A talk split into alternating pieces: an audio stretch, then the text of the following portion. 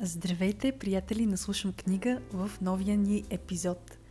Днес ще си говорим за книгата на Джин Лидлов В търсене на изгубеното щастие, която разказва как децата ни да израснат пълноценни и щастливи.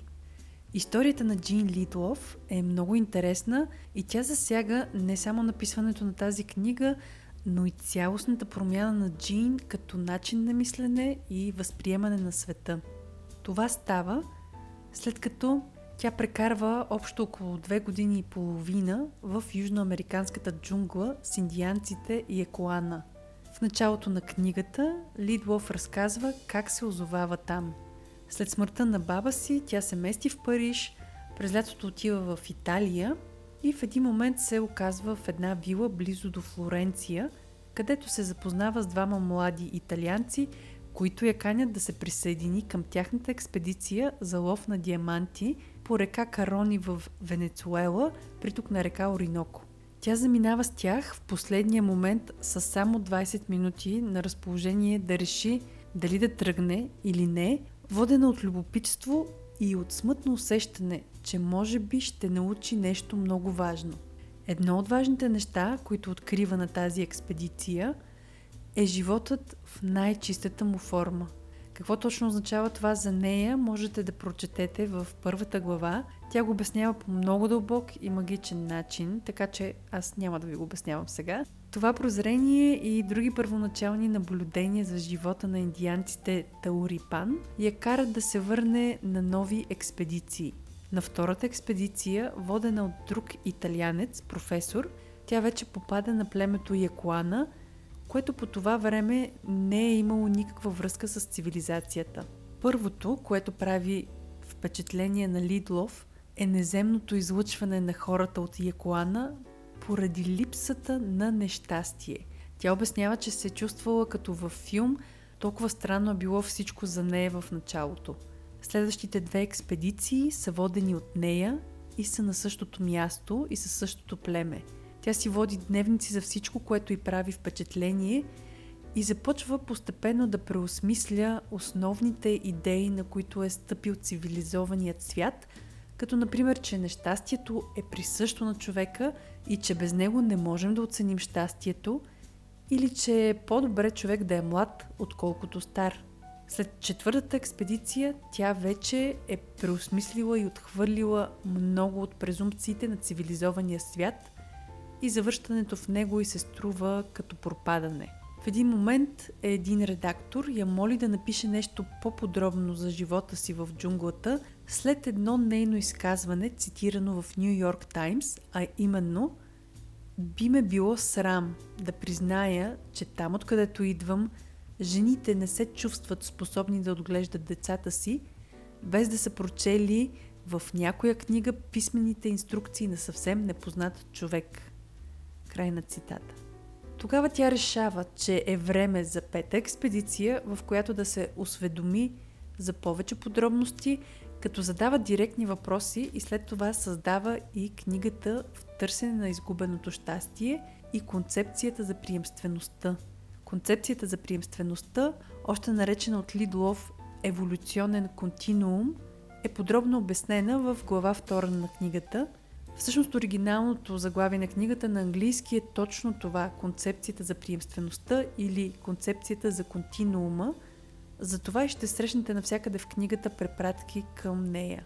Следващата глава Лидлов отделя за началото на живота, периодът веднага след раждането до започване на по-самостоятелно изследване на света, когато бебето може вече да пълзи. Авторката отбелязва колко важно е през тези месеци – бебето да получи всички нужни му основни преживявания.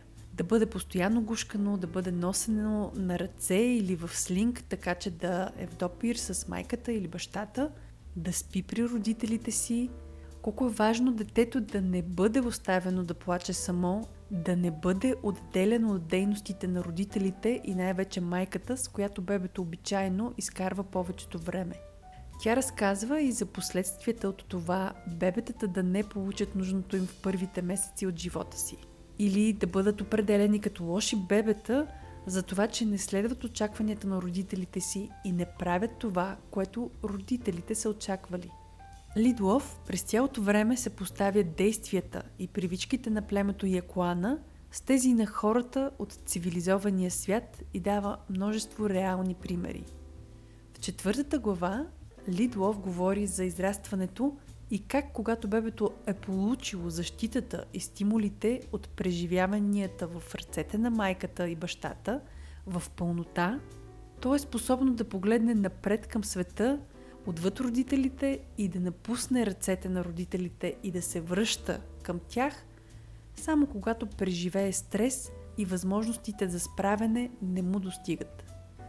Разказва и какво се случва, когато бебето не е получило достатъчно от майчините и бащините прегръдки, как и излишъкът и недостигът на помощ от възрастните възпрепятстват развитието на бебето, защото капацитетът му да учи без това да е за сметка на други аспекти от развитието му, се определя от собственото му любопитство и желание за самостоятелност. В петата глава Лидлов разглежда последствията от недостиг на основни преживявания – и колко силно влияние има това по-нататък в живота на човек в детските и възрастните му години. Синдромът на Казанова при мъжете, жените, които съблазняват като начин на общуване, мърлячът, мъченикът, актьорът, вечният студент, авантюристът завоевател, вечният пътешественик, алкохолизмът, наркоманията и други зависимости, според Лидлов до голяма степен се дължат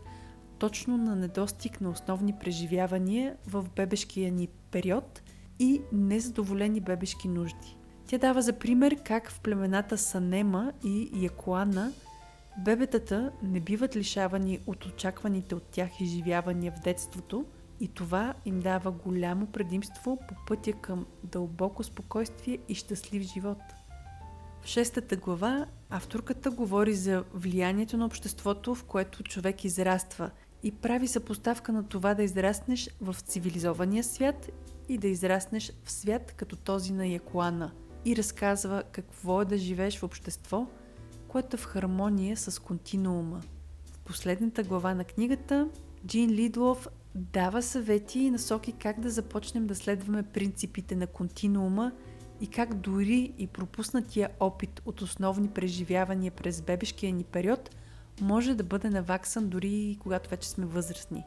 Още в началото на книгата Джин Лидлов започва с отзиви от читатели от първото издание на книгата и дебело подчертава, че няма за идея да вменява вина на родителите, чието деца вече са по-големи или дори възрастни хора и дава примери за хора, които са възстановили добрите си отношения с своите деца или своите родители след прочитането на книгата – Нейното намерение с написването на книгата за концепцията на континуума е да се завърнем към това да слушаме вътрешното си усещане за това, кое е най-добро за нас и да не се доверяваме така сляпо на интелекта, който не знае много за нашите истински нужди.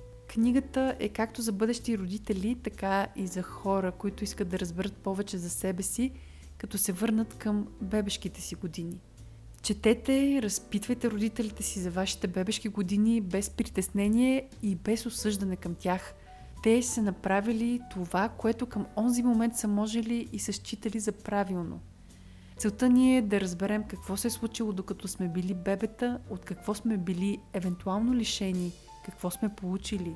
И така да разберем и променим някои наши навици и черти, които не харесваме и не ни служат за щастлив и пълноценен живот.